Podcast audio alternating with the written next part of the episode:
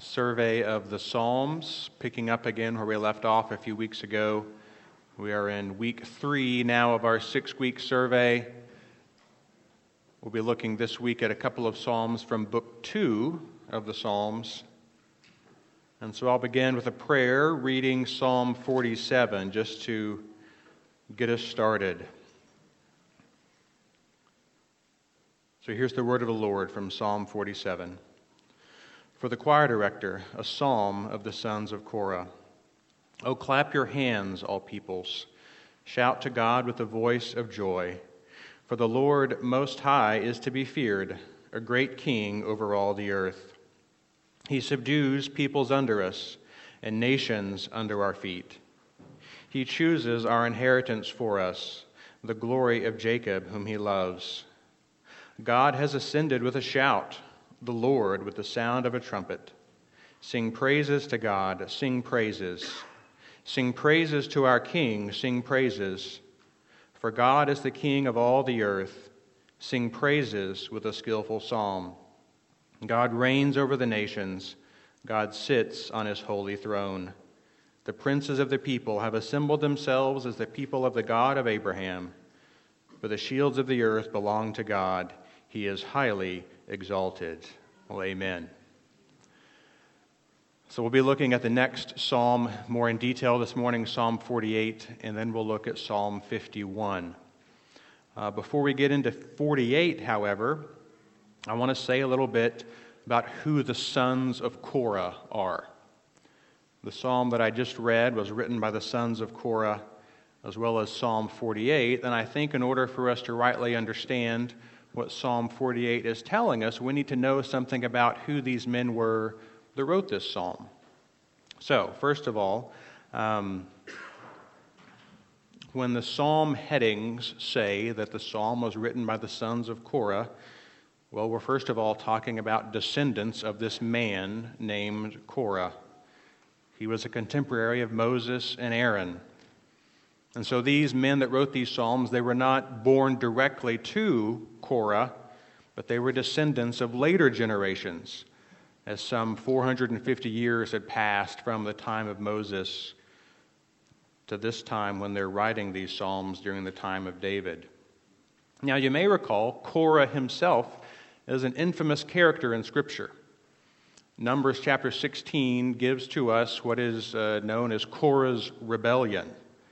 It describes the way that this man Korah led a rebellion along with two hundred fifty followers of his own, in which they attempted to seize control from Moses and Aaron. Korah was of the tribe of Levi, as were Moses and Aaron, and apparently Korah felt that he was better suited to lead the people than Moses and Aaron were. Now, of course, Mo- Moses and Aaron thought otherwise. More importantly, God thought otherwise. And so what it tells us in Numbers sixteen is that ultimately God caused the ground to open up and swallow Korah and his rebels. They were buried alive, thus bringing their lives and rebellion to an end. But apparently, these rebels' wives and children were spared this severe judgment. And so we learn many years later in the history of God's people from First Chronicles chapter nine that King David appoints Korahites, again, descendants of this man Korah, who were still within the tribe of Levi, this priestly tribe.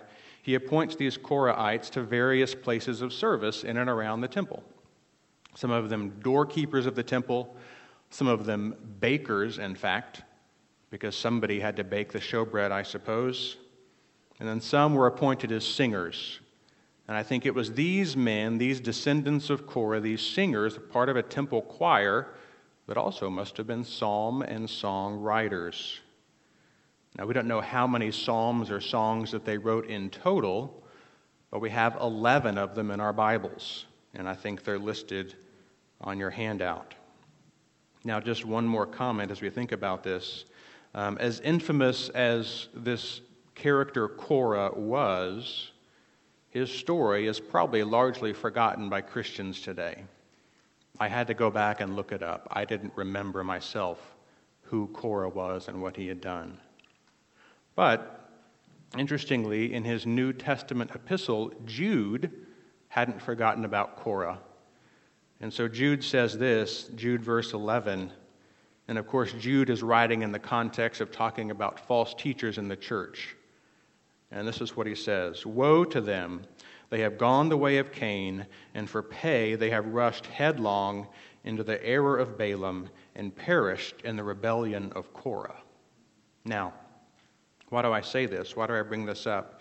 Because I think that this actually magnifies God's grace.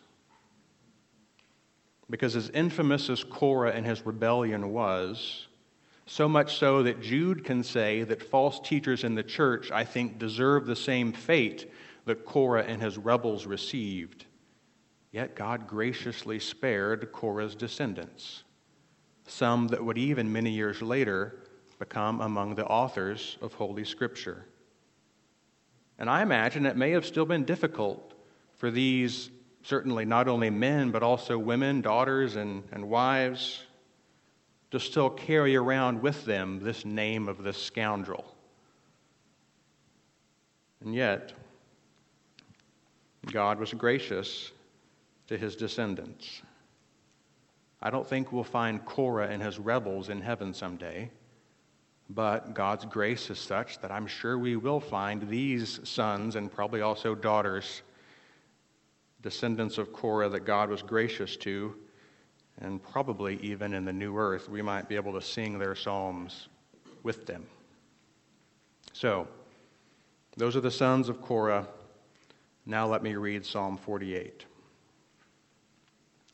A song, a psalm of the sons of Korah. Great is the Lord and greatly to be praised. In the city of our God, his holy mountain. Beautiful in elevation, the joy of the whole earth. Is Mount Zion in the far north, the city of the great king. God in her palaces has made himself known as a stronghold. For lo, the kings assembled themselves. They passed by together. They saw it, then they were amazed. They were terrified, they fled in alarm. Panic seized them there, anguish as of a woman in childbirth. With the east wind thou dost break the ships of Tarshish. As we have heard, so we have seen in the city of the Lord of hosts, in the city of our God. God will establish her forever. We have thought on thy loving kindness, O God, in the midst of thy temple. As is thy name, O God, so is thy praise to the ends of the earth. Thy right hand is full of righteousness. Let Mount Zion be glad. Let the daughters of Judah rejoice because of thy judgments. Walk about Zion, go around her, count her towers, consider her ramparts, go through her palaces, that you may tell it to the next generation. For such is God, our God, forever and ever. He will guide us unto death. So, Psalm forty-eight might not be one you're very familiar with, but it's clearly, I think, a psalm of Zion. It's not the only psalm of Zion. There are a number of them in the Psalms. And I think if we're going to make sense of this psalm, we need to first of all understand what or where Zion is. Because the psalm's original hearers in King David's day would have certainly understood the psalm in their particular context, especially if they lived in Jerusalem, of course living under the Old Covenant. But then the people of God later on in history, perhaps living in the Babylonian captivity, away from Jerusalem, after the monarchy was kind of had seemingly come to an end, after Jerusalem had been sacked and the temple destroyed, they might have seen Psalm forty-eight a bit differently than even those during David's day did. So first, I want us to think about perhaps what the psalm was saying to those original audiences, and then I think we might find that for us, in our particular context, under the New Covenant, Psalm forty-eight might have kind of a further meaning for us. Really, the overall theme of Zion is an important one in the Psalms, but really across the entire Bible. Derek Kidner says this, quote, "Zion is more than a local capital. It concerns the whole earth and the whole span of time," end quote. So we're going to attempt to find these contours of Zion this morning, both within the Old Covenant and the New Covenant context. And then as we go, we'll look more closely at the psalm. So, first of all, this place name of Zion, which is probably familiar to us, it first occurs in the Bible in Second Samuel chapter five, when King David led his men to capture this stronghold, this Jebusite stronghold of Zion. And that then became known as the city of David, and then, of course, the city of Jerusalem. When David and his men first captured it, it was a small little thing, but then over time it grew as David began to kind of annex more land into this city. We find in Second Samuel chapter twenty-four that David purchases some nearby land on the top of a hill, some farmland, which had been the location of something called the threshing floor of Ornan the Jebusite. Ornan had apparently built this threshing floor on this hill, which was also known as Mount Moriah. And if that rings a bell in your head, that's because that's the place where many years before that, God had told Abraham to go offer his son Isaac. So now David buys this land, brings it within the boundaries of Jerusalem. The walls are expanded.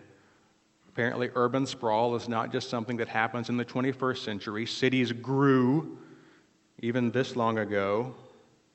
And this particular place, now within the city, becomes the place that eventually David's son Solomon builds the temple on that particular place. The same place where Abraham was to offer Isaac becomes the place where Solomon builds the temple, which of course would contain the Ark of the Covenant and would be the place where God's glory and presence dwelled among his people. So in this sense, Zion was a physical place where God's rule and presence were made manifest on the earth. It was Jerusalem, the city that contained both the earthly king's palace and the heavenly king's temple. And so this psalm refers to this very clearly. Verses one, two, and three speak about the city, the holy mountain, palaces, and a stronghold. Verse eight again speaks of the city. Verses eleven through thirteen speak again of Zion, and they also refer to specific architectural features, towers, palaces, ramparts, and so forth.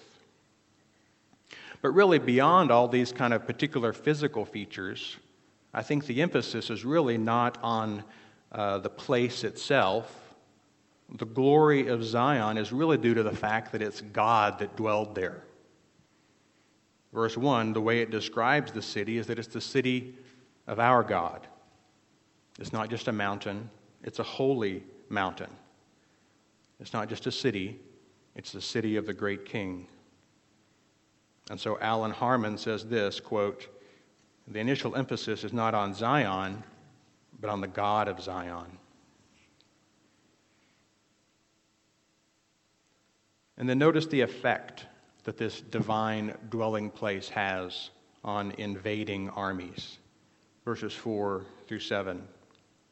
It says that even for these armies or kings to look at the city, even just to see the palaces and the stronghold, it says that they were amazed, they are terrified, and they fled in alarm.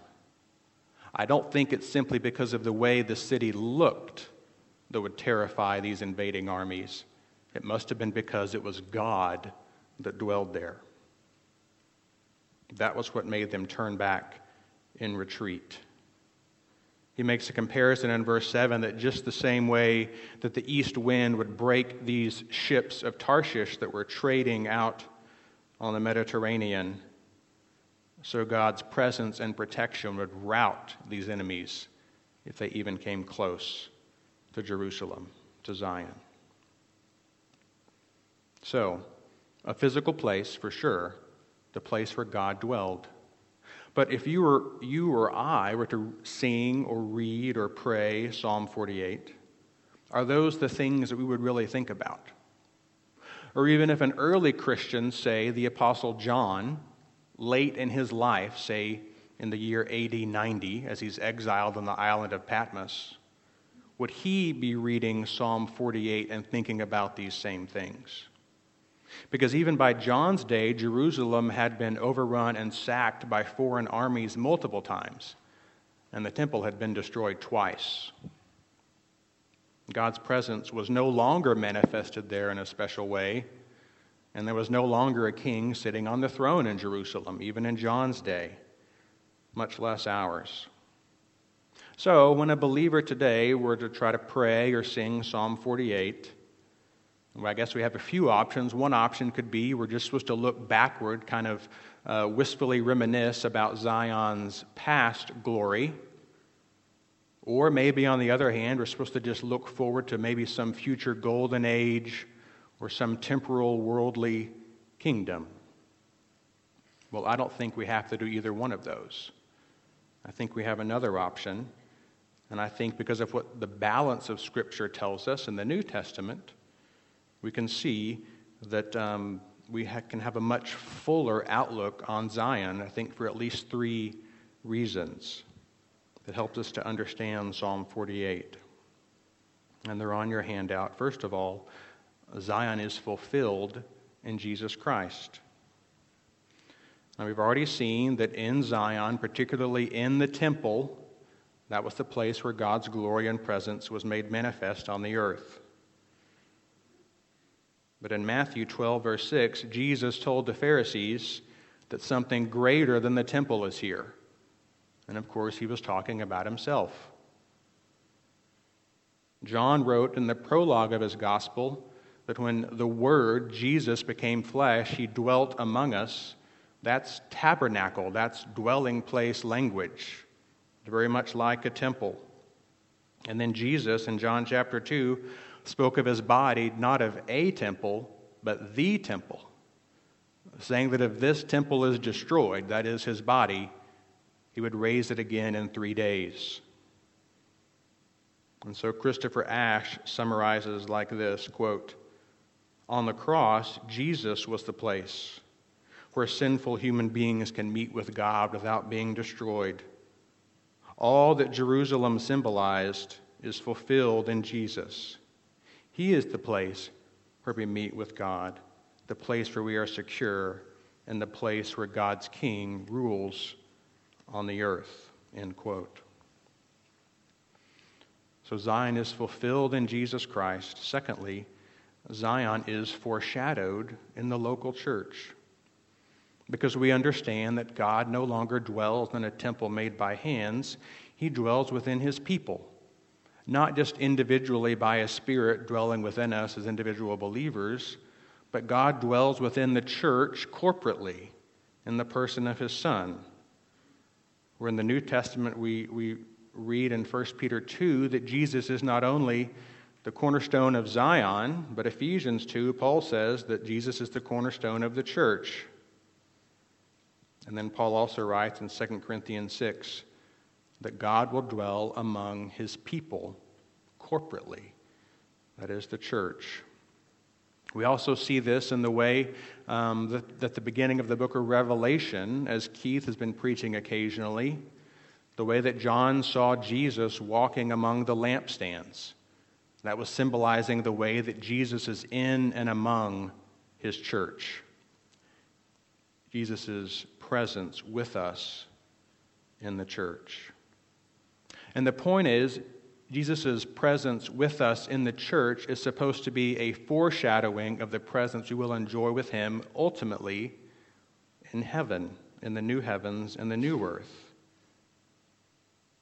In fact, because of the presence of Jesus we enjoy now in the church, I think that whenever he is preached as crucified, risen, and coming again, or whenever a new believer is baptized into him, or whenever we're nourished by him in the supper, or whenever we enjoy fellowship together, Christian fellowship, we enjoy that because Christ is in you and Christ is in me.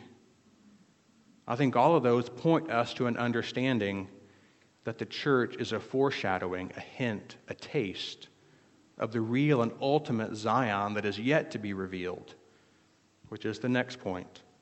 Number three, Zion is waiting to come down from heaven to fill the earth. And we see this truth not only in the New Testament, but also in the Old Testament.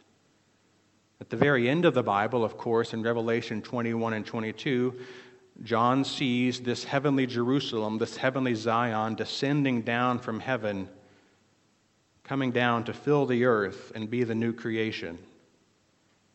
And you don't have to flip there, you can, but this was also spoken of in Isaiah chapter eleven. Isaiah writing about this future reality that would happen. Isaiah eleven, starting in verse six, says this, and listen, listen, I think, for the Zion-type language.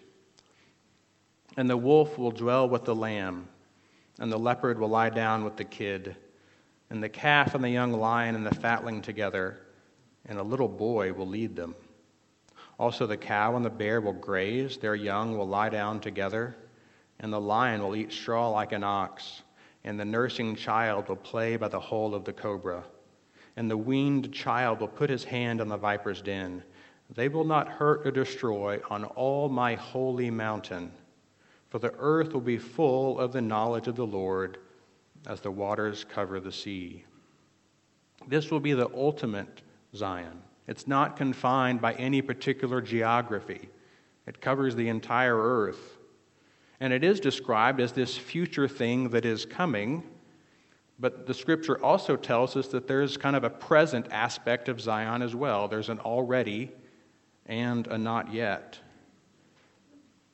The New Testament in Hebrews chapter twelve, I'll read an excerpt of Hebrews twelve, verses eighteen through twenty-four, where we also find this Zion language, where the writer to the Hebrews says, for you have not come to a mountain that may be touched, and to a blazing fire, and to darkness and gloom and whirlwind, and to the blast of a trumpet, and the sound of words, which sound was such that those who heard begged that no further word should be spoken to them. For they could not even bear the command, if even a beast touches the mountain, it will be stoned. And so terrible was the sight that Moses said, I am full of fear and trembling. But you have come to Mount Zion, and to the city of the living God, the heavenly Jerusalem, and to myriads of angels, to the general assembly and church of the firstborn who are enrolled in heaven, and to God, the judge of all, and to the spirits of righteous men made perfect, and to Jesus, the mediator of a new covenant, and to the sprinkled blood, which speaks better than the blood of Abel. So there's a lot that could be unpacked there that I'm not going to attempt to do. I don't know if it's still in the church's app, but many years ago, Dan preached a series through the book of Hebrews. And I remember this sermon. It was called Mountain of Fire and City of Joy. If it's still on the app, you should listen to it. But the point that I want to make is that what the writer to the Hebrews is telling us is that it's not just that Zion, this heavenly Zion, is a future reality. He says it's a place where we've already arrived. And the way we've arrived there is that we've come into the church. We've come into this general assembly of the firstborn who are enrolled in heaven. And importantly, the way that we've come in is through the means of the blood of its mediator of the new covenant, Jesus Christ. And one more thought. Another psalm of Zion is Psalm eighty-seven, and it makes the point that those of us who have come into the church, believers in Christ, haven't just stumbled in by accident. We didn't just find our way here somehow on our own. No, Psalm eighty-seven says, we were born in Zion. We were born there, which is to say that all of those who have come to Jesus by grace through faith are natural-born citizens of Zion, which means that our citizenship cannot be taken away. We are already citizens of the heavenly Jerusalem, the city of God, the city of the great King. Which brings us to our next point, the God of Zion. Let's look again at verses eight through ten of Psalm forty-eight.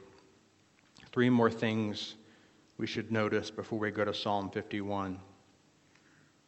First of all, verse eight, he says, as we have heard, so we have seen in the city of the Lord of hosts, in the city of our God, God will establish her forever.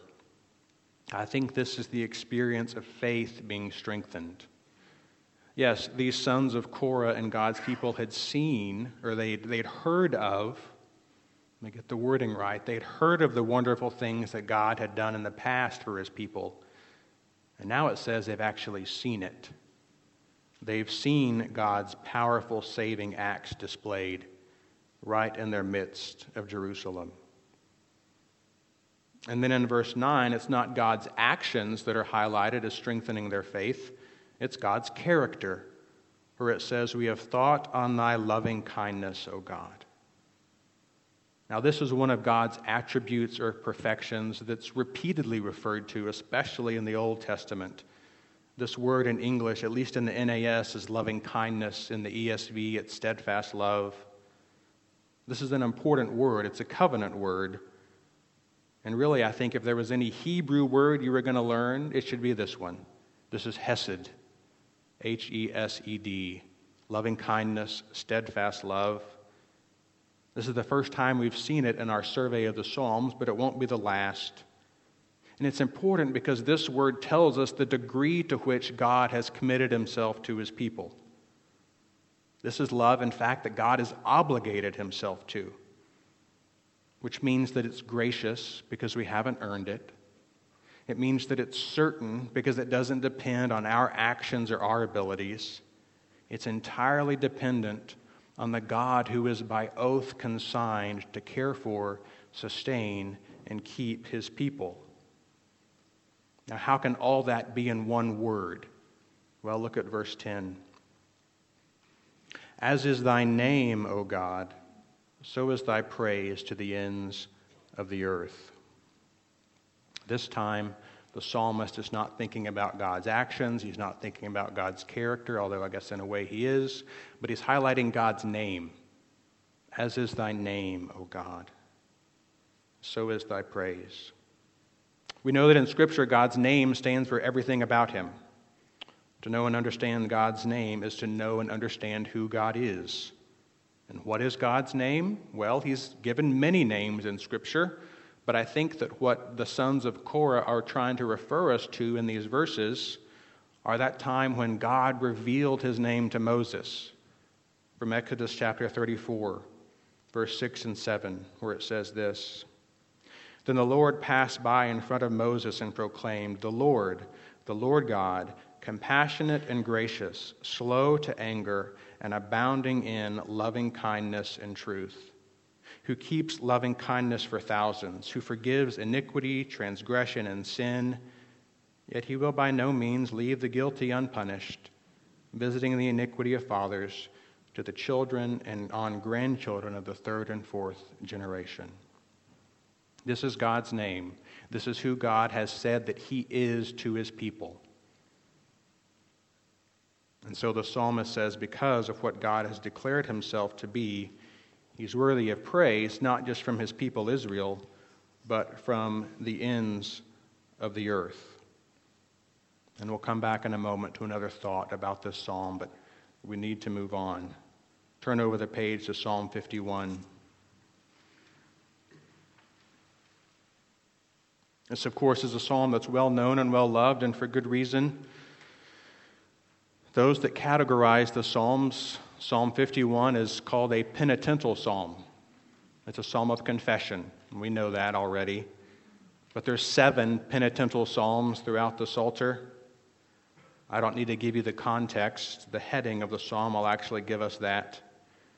What I'm going to do is I'm going to read the psalm, and I'll make some observations about the psalm's prominent features. And then I want to conclude by asking two questions. First of all, if Jesus Christ is the sum and substance of the Psalms, which is what I suggested in the first week of our series, then the question is this: could Jesus have prayed or sung Psalm fifty-one? And then the second question, can we make any thematic or theological connection between these two psalms? So, Psalm fifty-one. "For the choir director, a psalm of David, when Nathan the prophet came to him, after he had gone in to Bathsheba. Be gracious to me, O God, according to thy loving kindness. According to the greatness of thy compassion, blot out transgressions. Wash me thoroughly from my iniquity and cleanse me from my sin. For I know my transgressions, and my sin is ever before me.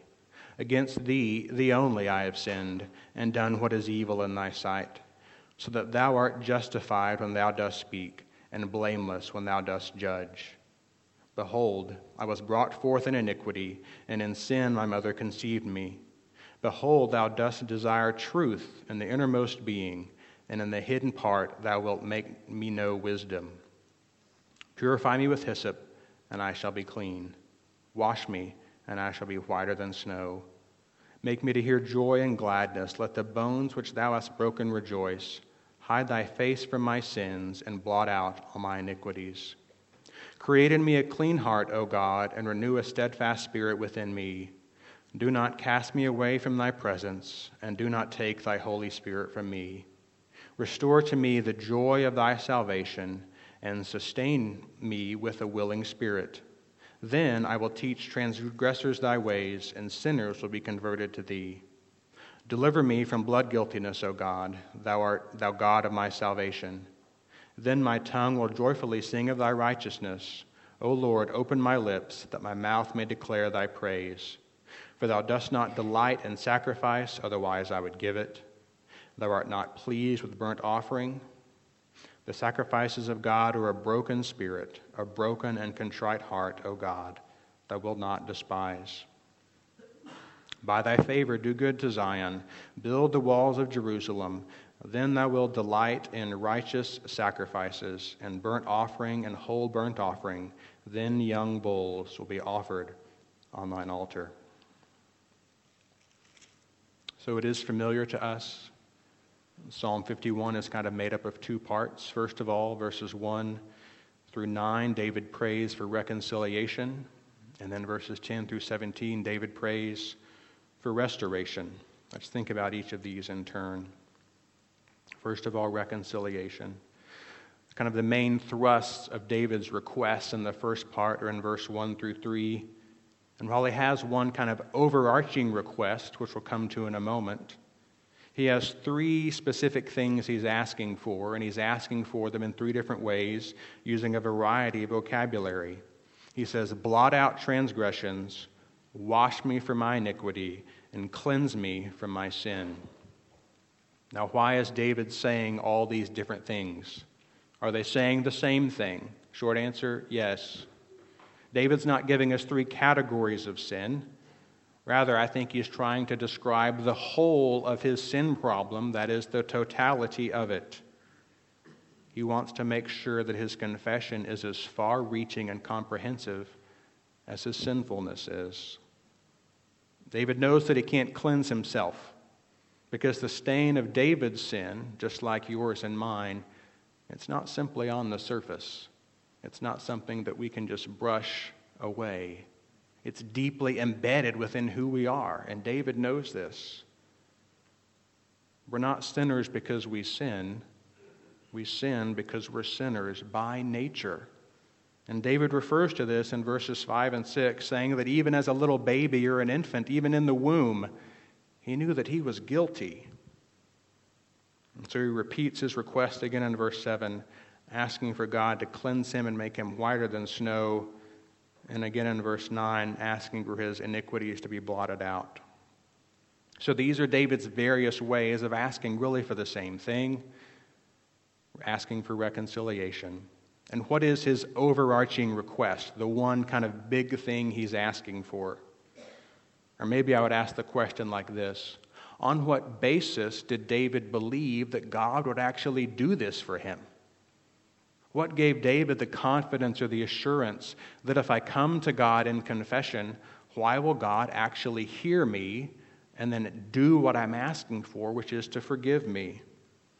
Well, the answer to both of those questions are found in verse one, where his overarching request is simply this: be gracious to me, O God. David is seeking God's grace. And then the basis for his request? What gives him the assurance that he can ask God to be gracious to him? Again, verse one, according to thy, wait for it, loving kindness, steadfast love. This is the same word we saw in Psalm forty-eight. This is God's Hesed. David knew who it was that God had declared himself to be to Moses, which we read in Exodus a few moments ago. And so David's prayer for reconciliation is entirely based, entirely founded on God's gracious character. So David seeks reconciliation, but then he also seeks restoration. Because not only does sin create an uncleanness or a defilement that God has to cleanse, sin also creates a separation in our close fellowship with the Lord. And notice again that David uses a variety of phrases to ask for reconciliation. In verses ten through twelve, he asks for his spirit to be renewed. He asks to not be cast away from God's presence or for the Holy Spirit to be taken from him. And then he asks for the joy of his salvation to be restored. I think it's clear that David senses that he's been separated from God. Not in the sense uh, that his salvation has come into question. I think David was no more at risk of God removing the Holy Spirit from David as we are at risk of that. It wasn't going to happen. But that's the way that David felt. Experientially, his sin had caused within him to feel that he was separated from God in a significant way. Not grappling with the fact that maybe his relationship with God has been totally severed, but simply with the fact that his sin has caused the closeness of that relationship to have been damaged. He also asks for a, another way to be restored, and this is interesting. He asks, I think, for the restoration of ministry effectiveness. And I think we can understand this. He wants to be useful again in the Lord's service. He says that he will teach transgressors God's ways, in verse thirteen. In verse fourteen, he will joyfully sing of God's righteousness. And then in verse sixteen and seventeen, he talks about the kind of sacrifice that God will be pleased by. And just as an aside, I would say that we probably understand this. You may have experienced that unconfessed sin in your own life probably keeps you from ministry effectiveness. If for no other reason that if we have unconfessed or secret sin in our lives, we probably want to distance ourselves from accountability among the church. But David wants that to be restored. But notice what he asks for in verse seventeen, where he says, the sacrifices of God are a broken spirit, a broken and contrite heart. He asks to have a broken spirit. When we think of the word broken, what do we think about? Broken dishes, broken bones, broken down car, broken families. If you look at a thesaurus, it might give us a lot of D words for what broken means. Damaged, defeated, dispirited, dejected, discouraged, disrupted, dismoralized. Is David saying that that's the kind of spirit that God wants people, his people to have? Well, no. But anyone that's worked with horses knows there's another usage of the word broken, and that is it's trained or subdued or docile or submissive. This is the kind of spirit that God wants in David. And of course, it's the kind of spirit that God wants in us. That we would be docile and submissive to God's rule in our lives. A broken horse knows that he's not in charge. His master's in charge. And so David wants this broken spirit because I think it'd be fertile ground for humility and submission to grow and thrive. And then maybe unexpectedly, verses eighteen and nineteen conclude the psalm in a very different note. Um, I think these verses were certainly added later. I don't think David was the author of these verses, and that's okay. Commentators are agreed that it's no problem that David probably didn't write these two verses. Doesn't mean they're not inspired, they are. But it actually helps us understand, I think, how the Psalms were used in the history of God's people. Because if these two verses were added later by, you know, an editor or compiler of the Psalms, they were probably written when Israel was in exile in the Babylonian captivity. Um, and they were probably added so that the congregation would not just be able to use Psalm fifty-one in individual confession, which they should do and we should do. But I think these gave a way for the people of Israel in exile to use the psalm as a way of corporate confession. Because I think they probably knew that they had undergone a severe chastisement by God. They had undergone an extreme judgment, being exiled from their homeland, Jerusalem being overrun, the temple destroyed. And they longed to return. They wanted to go back to Zion for the walls to be rebuilt, for the temple to be rebuilt. And they didn't just want to return because it was their home, but again, because of all the things we read in Psalm forty-eight. Zion was the place where God dwelled on the earth, and they wanted to return there. But again, it is kind of odd because these verses might seem to contradict what just came before. And I think I might have mentioned this in the first week of our survey, that sometimes we encounter these things in the Psalms that kind of make us scratch our heads, because it seems that David just said that God would not delight in sacrifices. And yet verse nineteen says, "Thou will delight in sacrifices." So what's happening here? Well, I think this also should help us remember that within that Old Testament ceremonial system of priestly worship and sacrificial offerings, all of those were shadows and types of what Jesus will ultimately fulfill in the New Testament. And these people, as they were living away from Jerusalem in exile, they wanted to return, and of course, ultimately, they needed to believe in the Messiah to come, but I think they wanted to see the shadow and type. They wanted to see what God was doing at the temple. I think these things were so ingrained in Israel's worship that being able to see the sacrifice being given, to see the smoke rising up from the altar, to see the blood being poured out on the altar, or to see the scapegoat being sent out into the wilderness. These were important symbols for them because it pointed to the seriousness of their sin, and it pointed them to their desperate need for a Savior, that they couldn't do this themselves, and of course that these shadows and types had to be offered again and again and again. Now certainly they still had available to them that inner cleansing, the inner reconciliation with God in Christ, the same that David had available to him, the same that you and I have available. But I think they still longed for something that they could see, to see that God's wrath had been averted again, to see that God was still in the business of forgiving sin. Because again, we can't forget that as they were living in the exile, it was still hundreds of years until they could see what we now see looking backward, that the once-for-all sacrifice of Jesus Christ on behalf of his people, that was the substance to which all of the symbols were pointing. And as much as they longed for those sacrifices to be made again to God, much more than that, they needed, just like you and I need, the once-for-all, perfect, sufficient offering of the Messiah, the Lamb of God offered without blemish, defect, or spot. Which perhaps brings us now to the question of Jesus in Psalm fifty-one.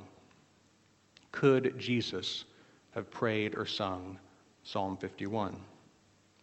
Now, I think Jesus could certainly have prayed or sung Psalm forty-eight, even self-consciously knowing that he was the fulfillment of everything that Psalm forty-eight was talking about regarding Zion. But of course, Psalm fifty-one is a penitential psalm. It's a psalm of confession. So we need to press a little bit on Christopher Ash's thesis that Jesus Christ is the sum and substance of the Psalms, that Jesus is the chief singer of the Psalms, and that in order to sing and pray them, we need to sing and pray them in Christ. What does this mean for Psalms of confession? Well, perhaps Mister Ash's thesis falters at this point. Maybe we can only say that Jesus is the sum and substance of one hundred forty-three of the Psalms, and that he cannot be the sum and substance of Psalms of confession. Or one solution could be to say that these Psalms of confession, if nothing else, at least point us to Jesus and that ultimately it is through him that we find forgiveness and reconciliation with God. And of course, that's true and necessary, but it kind of just sidestepped the question. So, some might say, well, the question is foolish speculation, because we don't have anything in the Gospels that tells us that Jesus did pray Psalm fifty-one, so don't ask that question, just kind of look the other way. Well, I think we can do better than that. And I think we can answer the question from a couple of different perspectives. And the first thing to think about might surprise you, but I think the first thing to think about is Jesus' baptism. Because Scripture tells us that John the Baptist preached and performed a baptism of repentance for the forgiveness of sins. So why was Jesus baptized? He had no sin to repent of. He needed no forgiveness. He needed no cleansing. So why was Jesus baptized? I mean, John understood this dilemma. The Gospels tell us that John was hesitant to baptize Jesus. He didn't think it was right. But Jesus told him, no, this is the right thing to do. Well, we should realize that Jesus was baptized in order to identify with us, with his sinful people, whom he had come to live and die for. Jesus was baptized not because he had sinned, but because we have.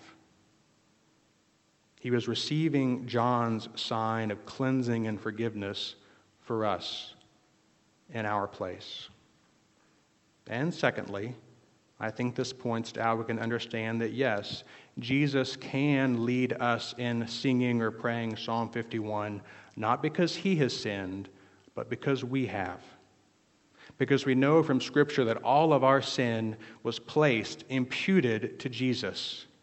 Second Corinthians five twenty-one says that Jesus was made to be sin for us.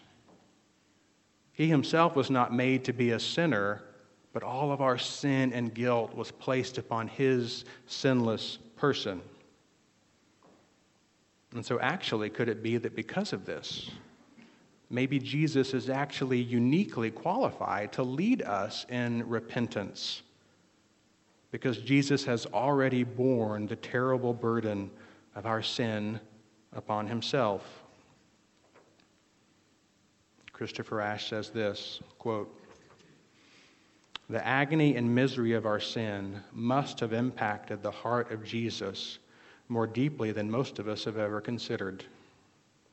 If this is so, we can join our wonderful representative substitute head in praying this psalm with a heart cry that comes from the Spirit of Jesus himself," end quote.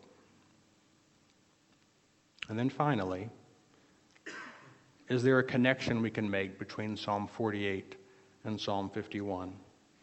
And not just because Psalm fifty-one mentions Zion at the end. I think there's a better connection than that.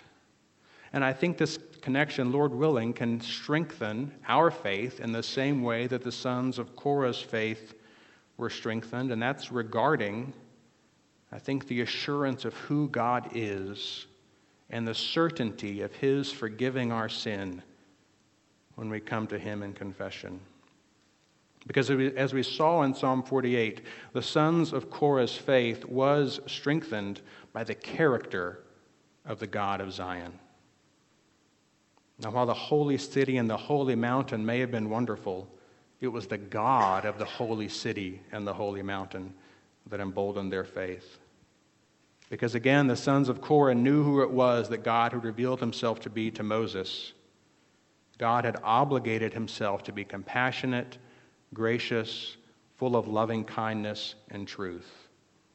That's who God is. And in fact, as we saw, this is exactly what David was hanging his hope on, the only hope that David was hanging his hope on, what gave him confidence and assurance that even though he was a great sinner, God's grace was greater still, and that if he would come to God in repentance, God would most certainly hear him and give him the forgiveness and reconciliation that David needed, not because of who David was, but because of who God was. And so Rod's going to come and lead us in singing Psalm fifty-one. It's on your handout. Let me, actually, Samuel, let me see that real quick. I don't have it with me. Because I just want you to just notice. Of course, this is an English version, obviously. But notice what it is in the second line, what it is that our plea is being founded upon. What is the basis we have to ask God to forgive our sin? It says, God, be merciful to me. On thy grace I rest my plea. There's nowhere else that we can rest it. And so hopefully our assurance of pardon, our assurance of the forgiveness of sin can be strengthened by Psalm forty-eight and Psalm fifty-one. And really, I think the last verse of Psalm forty-eight kind of hammers this home, where it says, for such is God. This is who God is, our God forever and ever. Let's stand and sing.